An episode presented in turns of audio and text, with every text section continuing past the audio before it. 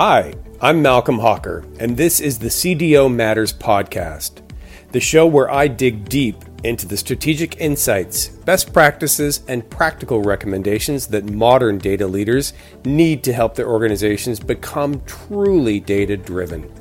Tune in for thought provoking discussions with data, IT, and business leaders to learn about the CDO matters that are top of mind for today's chief data officers.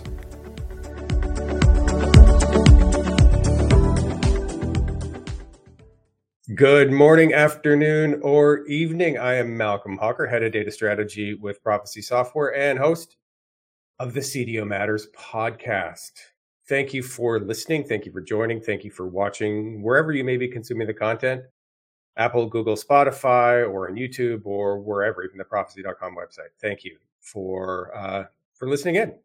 Today, I am joined by my friend, and I can say that because I've known you long enough to qualify as a friend, I think. I think so. Thanks. Uh, I didn't want to be the only one who considers the other. Like, no, you're not my best friend. You're not my best friend. Um, um, but but anyway, Dan Everett. Dan, it, it's great to see you. Dan is the owner of Insightful Research. Yes, that is the name yes, of your company. Insightful now? Research. Yes, Insightful Research. Um, I've known Dan for I think better almost four years because I, I, was trying to think the other day of when I met you, and it was more than likely we at least met on email, if not face to face, in late 2019 when I had joined Gartner and you were at Informatica. Yes, and I came. We came down to uh, Austin and we went out to dinner. Yes, this this that's true. So so Informatica has a uh, had actually had just opened a new office in Austin, in North Austin, uh, and I do recall that it was like unseasonably cold when when we met. I, so I think it, it, may have actually been right around this time of year.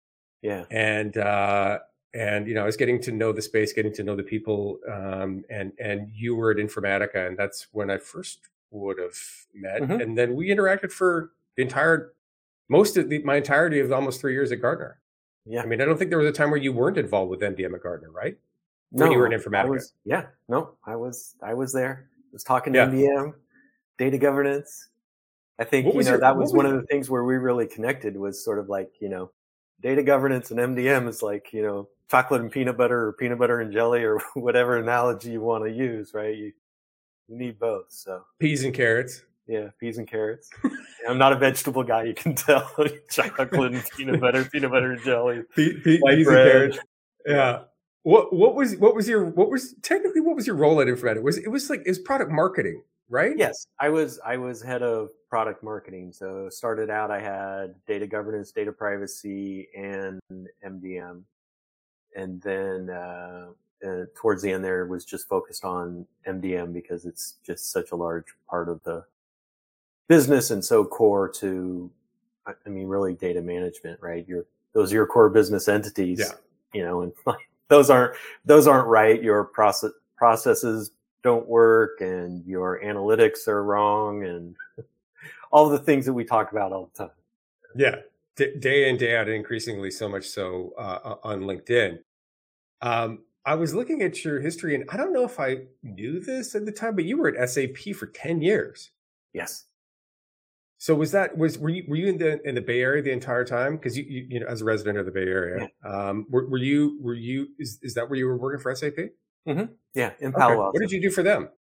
Uh, so uh, started out, I was doing product marketing for um, small mid-sized business solutions, but more focused on um, analytics and data management and then went to the enterprise information management team. Okay. Where I did data governance and MDM and CDO, all of those things. So, so, so to make a long story short, Dan Dan has a a accomplished career in the data management space from from a software perspective, and the, some of the things that I, I, I, valued the most was was at least from the perspective of being at Gartner when you were at Informatica. I, I always kind of viewed you as a voice of reason. Not to say that people aren't reasonable, mm-hmm. um, but but I always kind of viewed you as the voice of reason, and in, in, our conversations, if I was being critical, you would kind of acknowledge, yeah, that may be somewhere where we could improve or not improve. But I really, I, I really in my in my time at Gartner, I had a wonderful time and I got to meet a lot of people. But my relationship with you was one that always kind of stood out because I always every time I got off the phone with you, I was like, okay, that, that, guy's just so reasonable. He's like he just sees both sides of the equation, and the things that he talks about make complete sense, and and he's rational, and his arguments are well for, uh, formed. So, well, thank you. That's that's that's. I that's appreciate my, that. I always try. You know, um, a long time ago. I'm I'm old, so a long time ago. Brother yeah, I, I read uh, uh, Stephen Covey's, you know, Seven Habits of Highly Effective People, and one of them was, you know, seek first to understand and then be understood. So I've always carried that with me for a long time. Like, and that doesn't mean I have to agree with somebody, right? But really trying to listen to their point of view and like, why do they, why do they have that point of view? You know, what's their, what's their facts? What are their assumptions? What's their logic behind it? Um, so that you can actually have a dialogue, right? I, I think that's okay. We're going to go on big topics here now, but Let's I think that's, that's, one of the issues issue in our society right now is that we're so polarized around points of view that we we can't even listen to the other side, right? To try and understand why do they hold that point of view, right? It's just like you hold that point of view and you're wrong my mine is right and you should come over to my side as opposed to you know it used to be we would have conversations about things right? And then we could if we understand where the other people are coming from we can try and move you know to some sort of like yeah this will work for everybody versus it's my way or the highway. I, I, I, I love it because you know I, i've had to learn how to host a podcast. I, I, think for anybody who's listening to me or listening to more than one episode, they're like, yeah, no kidding. Uh, and you still a long way to go. Uh, um, uh, but I mean, I, your words kind of struck me, not, not because there's, there, there's, there's broader societal issues at play here. And there most certainly are broader societal issues at play here that, that I think we need to be talking more about. Mm-hmm. I was born and raised in Canada. I spent my first 25 years in Canada and I've spent the last 20 plus. That's all real gray hair there, people. Um, in, in this country and meaning the United States. And I had to kind of adjust to things here. And one of the, the, the things that was the most jarring, maybe mm-hmm. for lack of a better word, was the kind of the, the, the, the, the kind of the binary nature of the left and the right. The, the conservative, you know, liberal, red, blue, with me, against me, like this, this kind of this notion that you're either on the left or you're on the right. You're one right. or the two, or you're, you're, you're this or you're that. Cause I was born and raised in, in, at least under a political, you know, kind of world where there's multiple parties. There's multiple points of view. There's multiple perspectives. There isn't just two. There's, right. there's, there's any one given perspective has multiple points of view. And so there's that. And then, then the other thing that, that was normal for me growing up was, you know, like you, you had a conversation about big lofty issues, right? Mm. Like maybe politics or the state of the economy or, or, right. or, whatever. You'd have those conversations at dinner. It'd be right. normal. Right. You'd have them at family conversations. You'd have them at like Thanksgiving dinner and you could walk away and, and have a heck of an argument, but you, you didn't want to you know, you, you, you didn't think less of the person. Right. You're you still my family afterwards. but, but that, I'm not going to disown you. well, well, well yeah. that may happen for different reasons. I don't, I don't know, but, but yeah, I mean, I, I found that to be different. But so when I get a chance to talk to people like you, maybe, maybe that's what it was, and maybe that's what it is, and maybe that's what I kind of saw was was that there was some sort of chemical reaction in me saying, okay, well, th- this guy this guy is reasonable and and mm-hmm. he he seeks to listen before speaking. Not because I wanted to bully the conversation, but I think that in and of itself is is worthwhile. Like like the idea of listening so you so you can hear versus listening so you can respond. Right. Because that's that's the way the brain works, right? A lot of times like ah. if you if you watch your mind, the the story your mind tells, right? Like somebody says something and then you're thinking about, you start thinking about, oh, I want to respond to that. And so the brain can only hold like maybe five to seven concepts, the, the prefrontal co- cortex, the conscious thinking part. Um, so you, you hold on to that thing that you want to say, but then you miss everything else that the person is saying. right? Because you what? want to respond. Yeah, exactly. Sorry, exactly. what? I, well, it's, not, it's not, even I'm it's kidding. not even what it's. Well, when you said blah blah blah, yeah, you're you're wrong because X Y Z. So, so this brings us to, to, to, I mean, I guess the, the, the nexus, not the nexus or, or whatever, like, um, in your, in your post informatica, uh, what's, what's the world, what's the way to describe it? In, in your renaissance, perhaps? In, in Dan like Everett? in your in your renaissance? I've, I've been telling people i'm semi-retired. My wife doesn't like that but oh oh okay. semi-retirement but i like renaissance renaissance renaissance is good. Yeah. dan v2 right? Yeah. okay in in your renaissance let's go with that. Um, a, a, part of some of the things that you're focusing on your your tagline on, on on linkedin is the techno optimist which i mm-hmm. really enjoy. Um, but some of the things that you've been obviously doing research on and spending a lot of time thinking about in your renaissance uh, are kind of a little different than than what we usually do day in and day out in the, in the data world. You did you gave a presentation at the CDO IQ conference at uh, in Boston earlier this summer that I attended. I was the guy in the back row doing the like doing the wave. um, um, but where you kind of talked about some of these things like you know uh, resistance to change and how mm-hmm. the brain processes thought. So I want to hear more about that. But what drove you that direction. So you're you're you know like a senior leader in a product marketing function talking about positioning and pricing and branding and creating narratives around data management and data management software. What what drove that fork in the road? Yeah so that fork in the road uh, came when i found out that my son uh, my oldest son had autism. So then that that started a work of like trying to understand how the brain works, how processes information. Um, and that's what, that's what started that fork. That would be 27, 27 years ago. So a long time. Um, but it was really a few years, you know, the, um, uh, Randy Bean and, and, New Vantage Partners, you know, they've been doing their survey for, I think it's eight years now. Yep. And, uh, I don't know, maybe four, five years ago, a few years ago, right? It like the number one challenge is people and behavior and culture, right? And throughout the eight years that they've been doing it, that's been the number one challenge. Right. Right. Yep. Like by at least 80%. This year it went down a little bit because everybody's concerned about technology and LLMs and what do we do with generative AI. But, but like it's still like I think in this year's that's the technology part is 20% and, and people and behavior is still 80%, right? So like four times bigger problem, right? But then you go and look at people's data strategy and like, I don't know, 1%.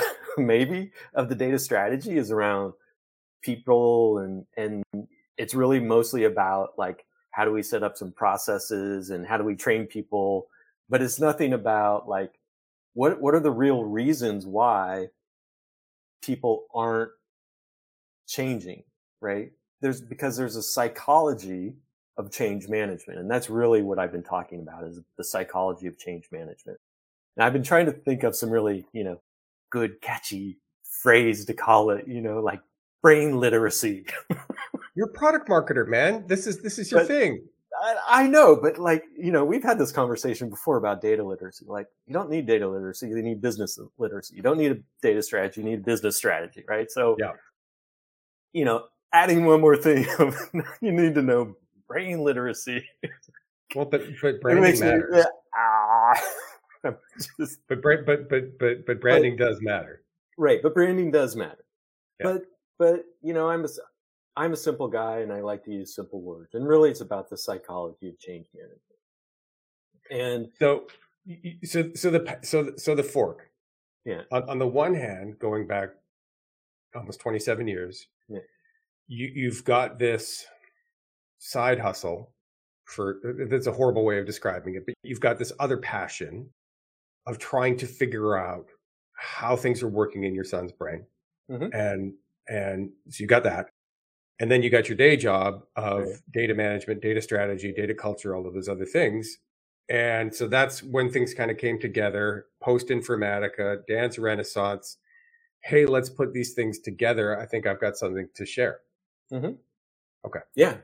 I mean, it, it, it sort of came together before that, but you know, I mean, you know how it is when you're working a full time job at a software company. there is no free time, right?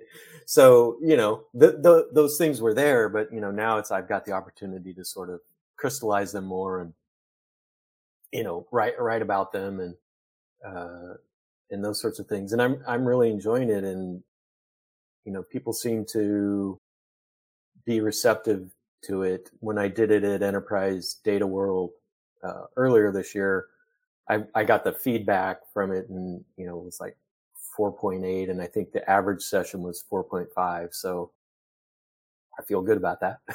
Good for you. I didn't get any feedback from that session. So there you go. That's because MDM is dead. Long live MDM.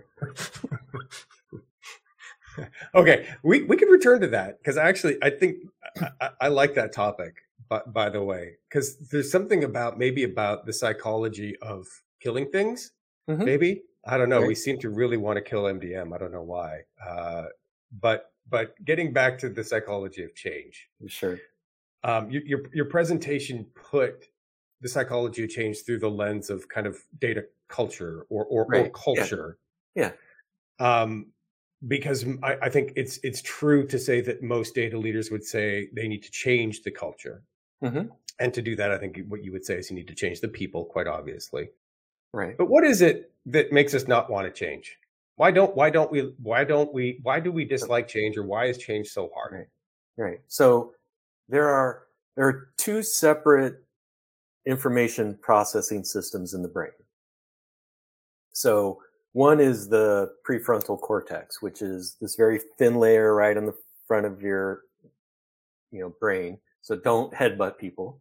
Um, but and, and so that's the sort of the logical evaluating part of the brain, right? Where we take facts and we look at them and we analyze them and we make decisions. And there's another part called the limbic system, and its sole purpose is survival. So within the limbic system, there's an area called the um, amygdala. So the amygdala is like this little machine learning algorithm, and its whole job is to resolve uncertainty as quickly as possible if something is a threat or not. And it uses generalization, assumption, and approximation to decide if something is a threat, right? So I'm at the watering hole, orange stripes, tiger, flee. It may or may not be a tiger, right? But from a survival perspective, I don't want to go, well, does it have fur? Does it have tail? Oh, look, it has, it has fangs and claws. Oh, I'm lunch, right? So resolving uncertainty as quickly as possible is its whole job. So the brain hates uncertainty, right? And any kind of change is uncertainty. Change by default, we, we don't know, right? And, and brain science, there's been a lot in the last 15 years, a lot of research around this. Um, an unknown outcome is more stressful than a known bad outcome. So this is And- the rip the band-aid off. Right, right. And, and, and it's so pervasive and it operates on a different, it has its own set of neural pathways. So it's like its own separate system, right? So it happens and you don't even realize that it's happening. So if somebody cuts you off in a car, you slam on the brakes, right?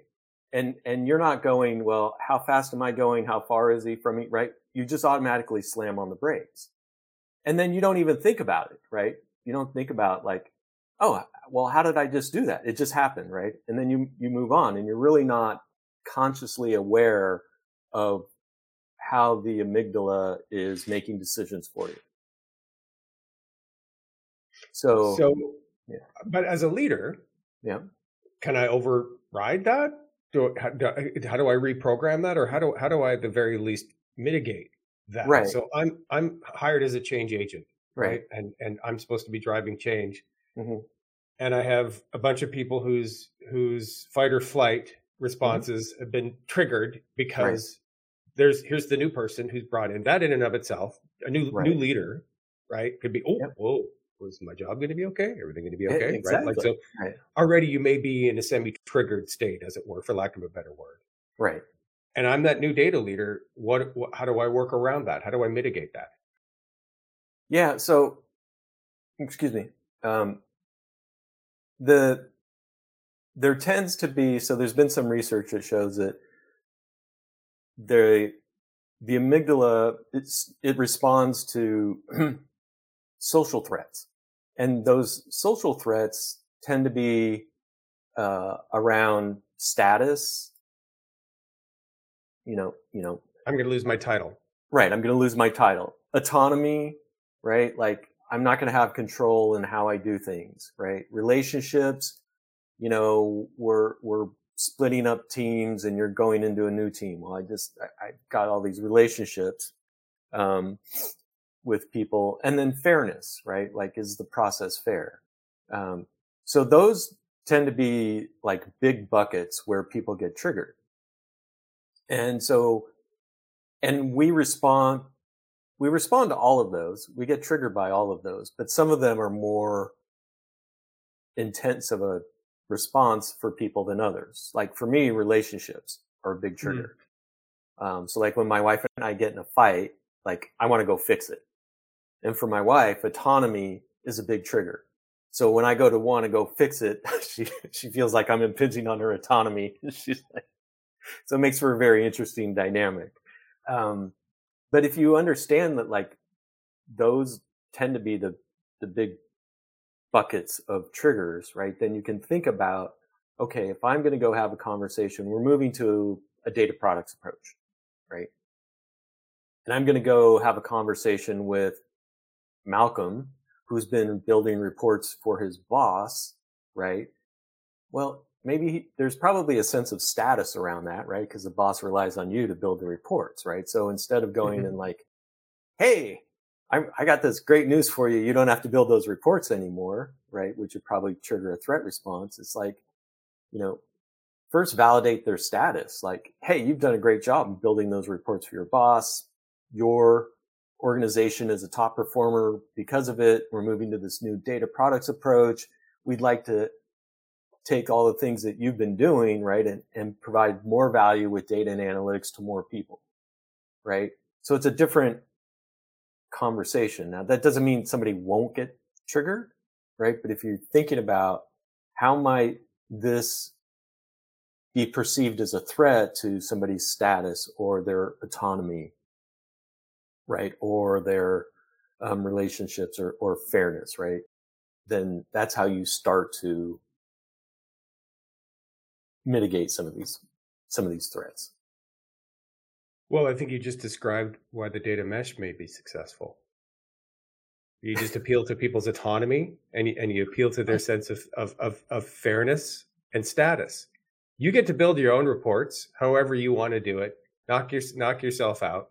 You define what's fair. You define the governance policies, and you know you you you, you now get to kind of wear that that anyway. Um, We're gonna go. We're gonna go wild wild west. no, no, no, no. wild we- wild we- west of data mesh. we- Malcolm Malcolm West and what was it? Jim West and what was the other guy? Artemus Gordon and and, and Um, Dan Gordon. we're, we're we're we're dating ourselves here. Uh, yeah, no, no, but- Will Smith did a remake. People will know that. oh, one. okay, okay, that's true. Will Smith did, did do a remake of the Wild West. That's that's correct. Um, let's let's assume that I am triggered, Mhm. and my amygdala has gone berserk, and I'm I'm freaked out, Mhm. and um, I'm I'm kind of in this some sort of state of fight or flight. Yeah. Basically, every time I log in or go through the front door, what what is what does that mean? Does that does that make me like am, am I they're they're gonna am I unreceptive? Am I am I mutinous? Like what, what am I gonna do? Like am I gonna well, it, could like broad, it could be a broad range of things, right? It could be simply you're not engaged, mm, right? It could be you're passively resistant, like yeah, yeah, okay, yeah, sure, whatever, but then when nobody's looking, I'm gonna do whatever the f I want. right? Um, or, or it could be actively like trying to sabotage, right? Like recruiting other people to join them and say, Hey, this is, this is unfair. Um, you know, and so like, so that there, I just saw this Gallup poll and they were saying that, uh, I want to say it was like 65, 70% of employees are, are disengaged with work. And that disengagement equates to like eight or nine trillion dollars, which is like 9% of global GDP. So it's a big issue. So this is this. I mean, this is kind of like the quiet quitting thing, right? Yeah. Yeah. It is Like- like, the quiet quitting thing. Right. Like I'm just going to do the absolute positive bare minimum and fly under the radar and do whatever I need to do. Hopefully, I don't get fired. Um. So let's let's assume. Hmm. So as as a CDO, I've Mhm. been hired as a change agent. Right. Sometimes CDOs are hired as operators, right? It's Right. just put put the shovel in the ground and build the reports, right? Sometimes Right. that's true, but moreover, these days you you were expected to be a change agent, Yeah. and sounds to me like what you're saying is that as a part of the definition of a data strategy, or mm, certainly the operationalizing of a data Mm-hmm. strategy, the operating model, the implementation of these three things that you talked about, right? The, the sense of status and, and fairness and equity would would need to be deeply interwoven into how you actually implement. What what what does that from a tactical perspective? What does that equal? Does that equal things like you know a lot of town hall meetings? Does that does that equal like you know regular newsletters? Like what what like brass tacks tactically? What what what what form would these things take as a- as a part of the implementation of anything a CDO would be doing? So it's, it's a lot around the, the communication Mm, process. Um, so one of the one of the triggers is is fairness. Now, in every organization, there are people that are they don't have formal authority, but they're the people that the peers look up to mm. and reference, right? To say, hey, I'm just gonna keep Sorry, this, is that my dog or your dog? No, that's my dog. Oh, That's was it? my dog. Yeah. Oh, it could be in mine. I've got two of them that sound just like yeah. that. Okay. Yes. So the dog doesn't think it's fair. Where's my treat? No, but so in every organization, right, there are people that are, they are not in formal authority, but they're the people that peers look up to and reference to like, hey, is this fair or not? Influencers, Right. as it were. Right. You're influencers, right? So you want to go find those people and you want to recruit them onto your side because they will help bring their peer group along. Right. So that's, that's one strategy. In terms of, um, autonomy, you know,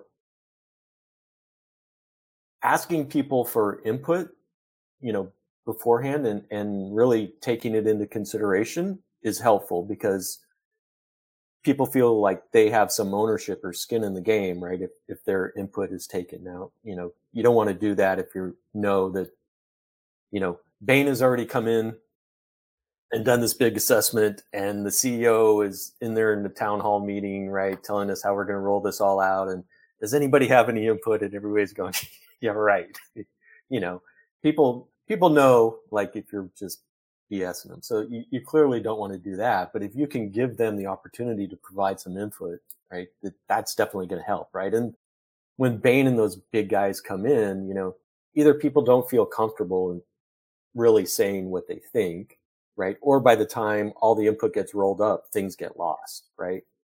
So people, you know, on the street, you know, the feet on the street, they have some great ideas on how to, how to change things.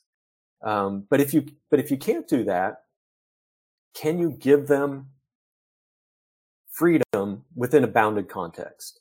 Right. So like, you know, here's, here's your context, right? And here's the resources that you have.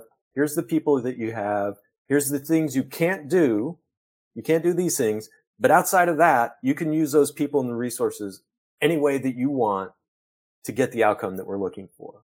Right. And then people, again, right? Like I have ownership. I have some ownership and some say, right? Yes, we're, we st- we're still making a change, right? And it's still having an impact. Um, but can you give them some freedom in how they go and execute? So that's another strategy. Love it. The one thing I would add, and this is kind of inferred with what you just said, um, but I want to be overt about it, which is what the, the subtext of what I just heard you say is that authenticity and sincerity from the leadership perspective has to be a part of the equation here, right? Like, like engaging people for their input that can't be just a checkbox that actually right. has to be sincere you have to be authentic about that and you mm-hmm. have to take the feedback to the degree that that you have you have you are within your boundaries to do so right right quite obviously right. you're not going to solicit you may get feedback on your overall business strategy but maybe you, you you're unable to to influence that because maybe it's mm-hmm. coming directly from your board right. so to the degree to, for whatever scope you have right that needs to be that that enterprise needs to be authentic because people will see through that pretty quickly. If it's just a checkbox, right? Like you know, like I'm just here to give you ideas, and I know darn well that they're not going to get implemented, and they're right. not. You're not really been hearing me. I'm just here to check a box. Right. So, sounds like that's an important piece of the equation here is to be authentic yeah. and be sincere about that enterprise. Absolutely, right? I mean, that's what builds trust. I don't know if you've ever seen uh, Simon Sinek. You know, he's got this thing uh, yeah. with the with the military, right? Of like, would you take the the person that is the most skilled and proficient, right? But but you don't trust him versus the guy that's good enough, but I know in a fight he's got my back. I'm going to take the guy that's got my back every single time, right? Yeah. I don't care how good that guy is. if he's not watching my back, no. Love it. So let's let's go broader on on culture because I th- I think we've I've got we I think we've got some real challenges, and I'd I'd love your input. In a lot of the conversations I've had around culture, particularly when I was at Gartner, this this is a common topic, by the way. You know, I need to change the culture. I need to change the culture. This is a CDO, VP data analytics, doesn't matter. Mm-hmm. I, I, need to change the culture.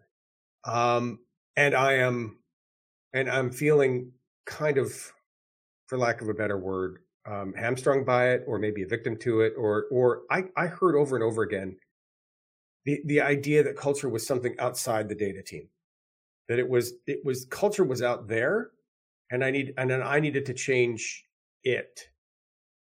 But what I saw, so I saw that, okay, and then what I also saw were behaviors within the data team that were completely contrary to the culture that the data leaders said that they wanted to promote. Mm-hmm. I'll give I'll, I'll, give you an, an example. Um, being data driven. Mm-hmm. We, we could have an interesting academic dis- discussion about what that actually means, and is it too pithy, and is it okay? Right. Whatever, it doesn't matter. But I think we can all generally agree that the idea here is that you use data to make decisions, right? right. That, that you are making fact based decisions, right. not intu- intuition driven mm-hmm. decision, right? Like I think that's kind of high level. What, what most people would kind of say, yeah, that, that makes sense. That's really kind of what we're trying to get to here is where it's not gut, it's not intuition, it's, right. it's data, it's facts that we're using right. to make decisions about whatever. So you'd have a data le- leader brought on as a change agent and saying, I need to change the, the culture. Mm-hmm. But then what I would see within data and analytics groups is not doing the same. Meaning you would ask, how much revenue is this change in your data function going to drive the organization? I don't know. How do you prioritize? Basically, it's whoever screams the loudest, right? Or it's whatever they tell me to do. It doesn't have anything to do with revenue. It doesn't have anything to do with cost savings, mm-hmm. right?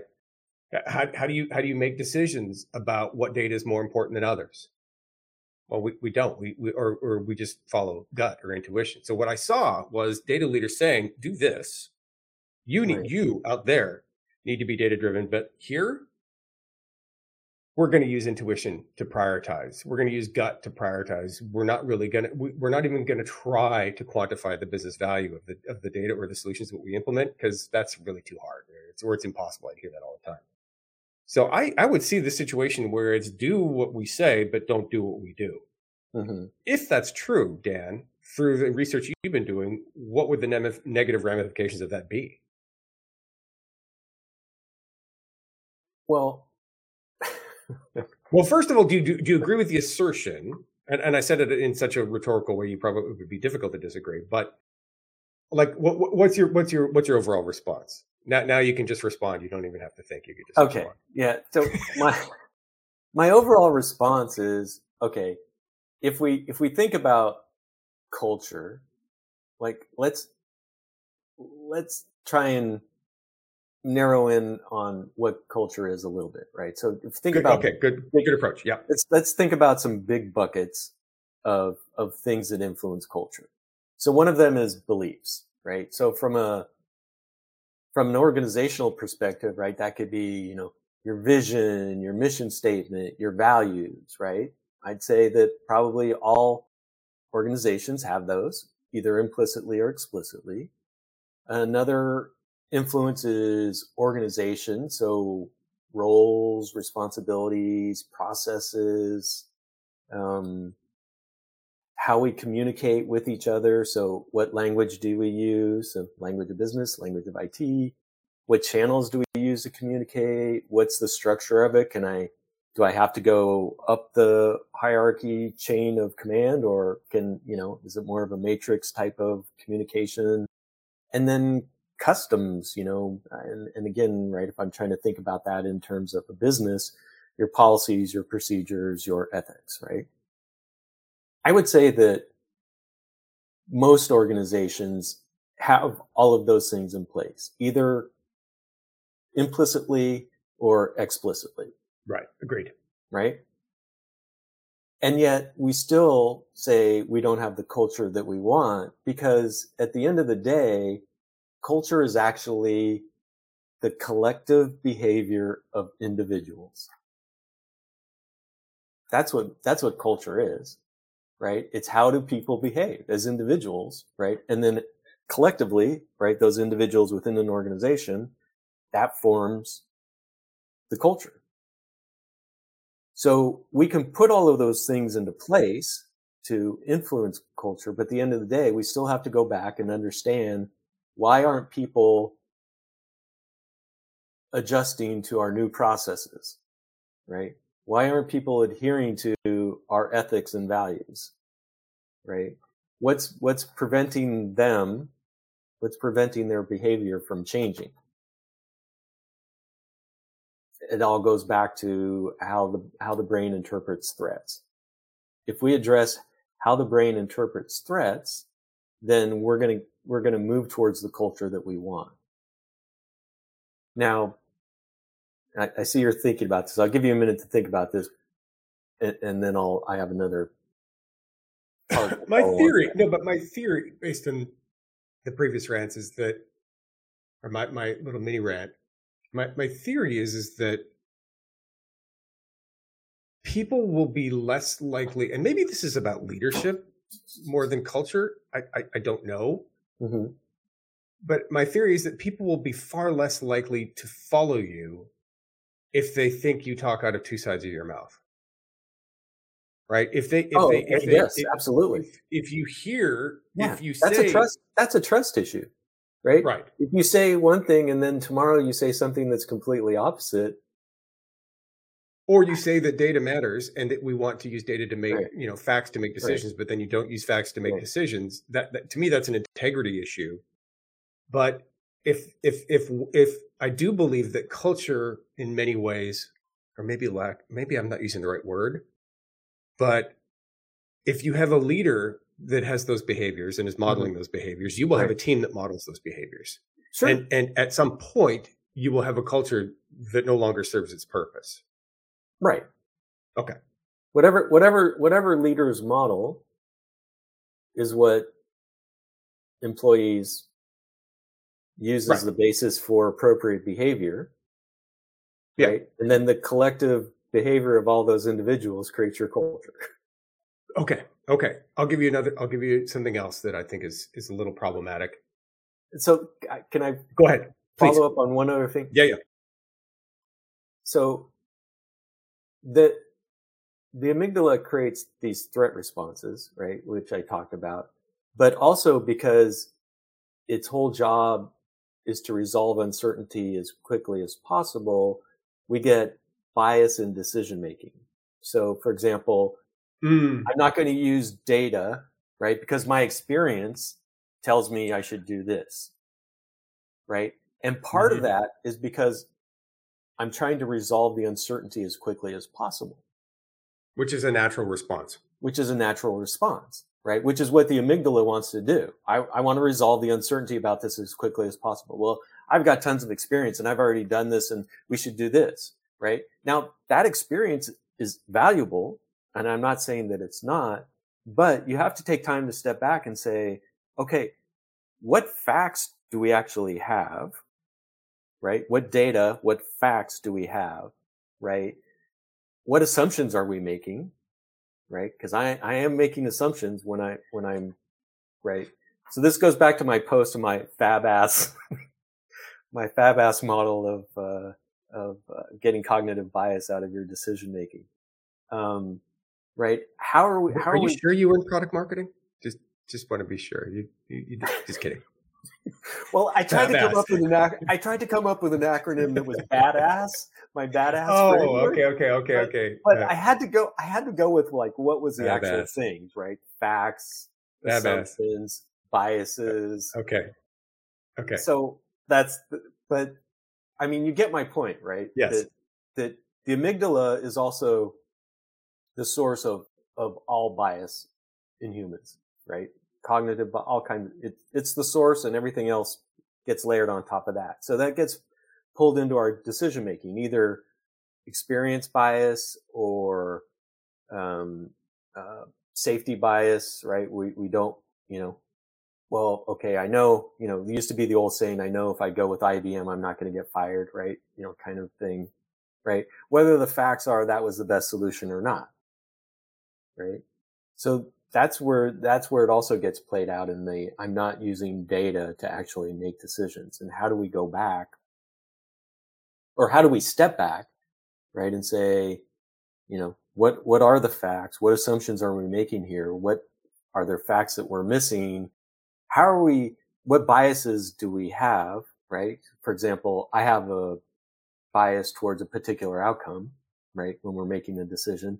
So then I'm going to take all the facts that I have and I'm going to create a story and a narrative that support the biased outcome that I want, right? And so we need to look at all of those things and how we're making decisions, right? If we actually want to be more data driven, fact driven, in our decision so making. That so that sounds like a, a you know awareness, right? Yes. Self awareness, right? It all that, starts that, with awareness. Yes. yeah, that that you you as a data leader, if if you are on the verge of making a decision based on intuition when you don't necessarily have to, ask yourself why if the question is is because if I don't answer this question in the next 15 minutes, I'm going to lose my status, or I'm I'm going to lose relationships, or whatever, right? Like mm-hmm. I, the, the, the, these things will be, you know, um, overwhelm me, right, or, or produce or produce undesirable outcomes, or whatever it is. That you need to kind of take a step back, maybe maybe take a few deep breaths, and ask yourself, okay, is this is this really the best path forward here? Mm-hmm. Which sounds kind of reasonable across the board. Um, that gets back to the very beginning. I'm a reasonable guy. See? And we have come for circle. The circle of life is complete. Um, Kumbaya. I was, I was, it's just, I'm, I am fascinated by the, the issue of culture because I just see behaviors that we need to desperately stop. Mm-hmm. And I think we, I think we just touched on something, uh, awareness. Yeah. Um, ov- obviously key, but I think that there are some things in our world that are just so deeply ingrained that we almost take as normal, as acceptable, and and we don't even question them when we should question them. I'll give you an example. Uh, imagine, and I'm, and I'm going to use rhetoric here and, and, a story because who doesn't like stories? Um, you know, I, I, I, imagine if you worked at Frito Lay and you were in the Doritos division, and you were in the business of making chips, like you made you made chips, corn chips, and if you were sitting at the you know the monthly board meeting or your executive meeting or your KPI mm-hmm. review or your MBO review, whatever it is, and you didn't hit your chip output number for the month, or or your your your Yelp reviews about your chips were down or whatever it is, doesn't matter. Yeah. Nobody likes the chips, and your answer to the board was, "Well, our corn sucks. It's garbage. Our corn is garbage." Like, imagine if you use that answer. Mm-hmm we do that every day in the data world. We we talk we talk about our inputs as garbage. We we literally use that word, garbage, over and over and over and over and over to the point where it's it's part of the lexicon. It's mm-hmm. a normal, acceptable part of the lexicon. And and that's that's an example that's an example where it's like, well, wait a minute, hold on. You know, look at any other business any other line of business any other business that is that is involved in making or manufacturing or re- refining things where they don't have control over their raw inputs. Mm-hmm.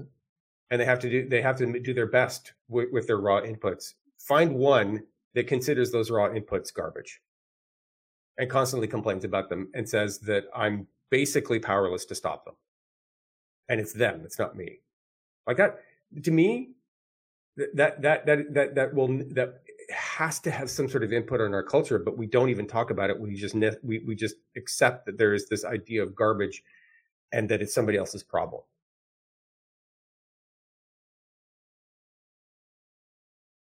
Yeah. maybe maybe it's rhetorical and that's okay and and maybe no, maybe mean, just we, I, we we do um, you don't have um, to agree by the way. no i well lots of people, right? Garbage in, garbage out. Like that's part of the lexicon, right? It's, I think, I think part of the, okay, so I'm going to take a step back and, um, part of the reason that some of these things happen is because the brain is lazy. Mm-hmm. So, so so the brain is about 2% of the body mass, but uses 20% of the energy. And the prefrontal cortex, which is the rational thinking part, it is, is very resource intensive. And so the brain likes to create shortcuts, right? Like, oh, based on my experience, we do this so that it preserves energy. And so a lot of these things that we do are a function of, I, I call it laziness. It's, it's really resource, um, optimization. Well, it's not even optimization. So it's re, it's, it's keeping resources in reserve in case I need to fire flight. Oh, okay. Okay. Because, because survival overtakes everything else. So when the amygdala feels threatened, right, like there's a survival issue, it actually pulls resources away from the prefrontal cortex, which is why you can't have rational, rational thought goes out the window. You can't have a rational conversation with anybody, and then right. it dumps cortisol and adrenaline, right, in preparation for the fight or flight. So the so the brain is is constantly looking for shortcuts, and so a lot of these things I think that happen that that I think you're alluding to are a function of that, right? Where we're just making, we're just taking mental shortcuts without taking the time to really mm. think through what do, what do all these things mean. Now, I, I, that doesn't or address somebody... specifically address your garbage, right? You know, but we have to. I mean, I I would just say, you know, look, this is not garbage. This is a resource and how how are we best going to use this resource right and if somebody's not if somebody says we can't tie this to some business outcome i, I mean i just say bullshit i'm sorry can i say that on your show yes, sorry podcast Yes. Okay. Yeah. I, I, I, don't know. I mean, I just call, you know, like I that's, don't, I don't, I don't, I don't know. I don't think we're going to get booted or anything. But yeah, no, we're we're But- we're, we're, we're, we're fine. but- It's a tech, it's a it's a technical term in the data world. We all know it. Yes. yeah. I, like that's your job, right?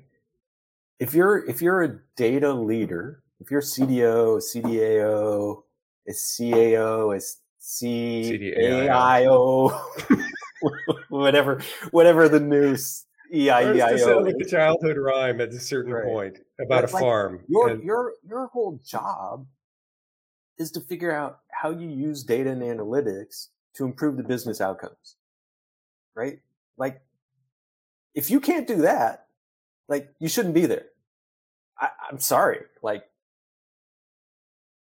that's my perspective like do your job man Well, yeah, I think I, I, I, I agree. I, I am optimistic though that with some changes in mindset, and, and really, uh, I, I, I just kind of distill this down to this loosely defined notion of mindset. Mhm. If you see everything as garbage, or if you see that garbage is overwhelming or uncontrollable, or that, that that is like it- it's like your kryptonite, right? Um, you're you're going to see it everywhere, even often where it doesn't even necessarily exist, Right. right? If if that's kind of the the, the mindset, um, people pick up on that and pe- Mhm. people see it, particularly on the other side of the table, particularly in peers, because Sure. if I'm the COO and I'm responsible for sales operations, for example, right? Mhm. Like I'm responsible for mo- moving sales quotes through uh, all the way from the time it's a quote all the way through to the time revenue is recognized. If that's Right. if that's what I'm responsible for, my my reason for being, my Mhm. existence is the optimization of that process. right Hard stop. I have I've never met I've never met a business leader that wasn't you know that wasn't that's operationally focused that wasn't focused on having the most efficient operations possible. Yeah. And if you're a data leader that is basically saying they don't know what they're doing, they're making my life hard, they they are they they don't care about data quality. Right? If that's what you're saying over and over and over again, and your peers are hearing this, hmm um, there's a lot of things that they're probably thinking about you that can't be repeated. But one of them most certainly is then you don't have any clue what I do for a living. Yeah.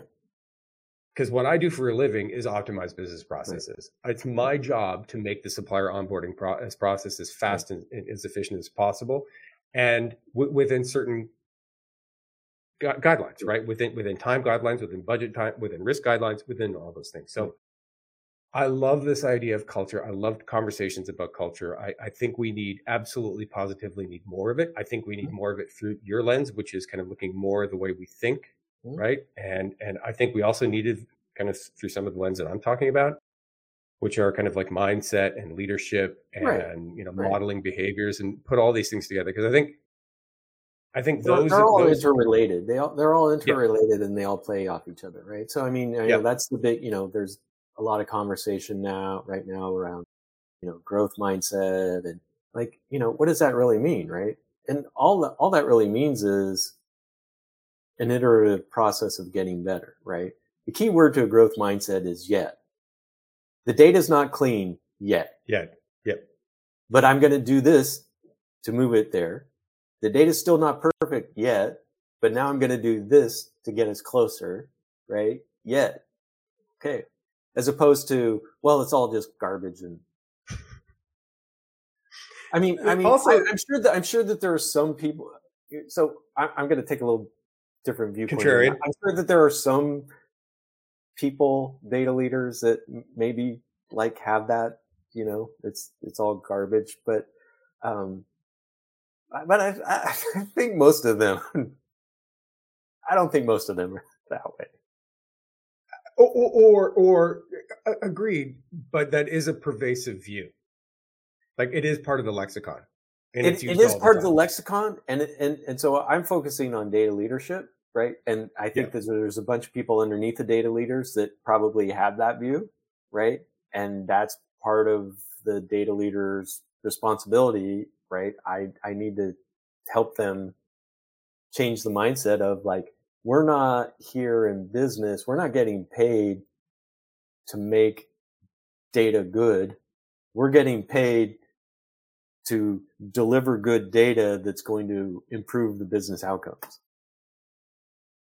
By design. Yeah. Right. By design.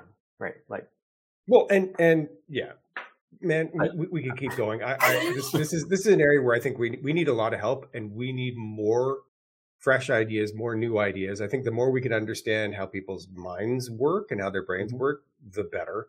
Because we certainly need injections of new and fresh and different ideas. Because this is another thing that I think, I think we are way too focused on kind of the past, and I think there's a lot of aversion to change.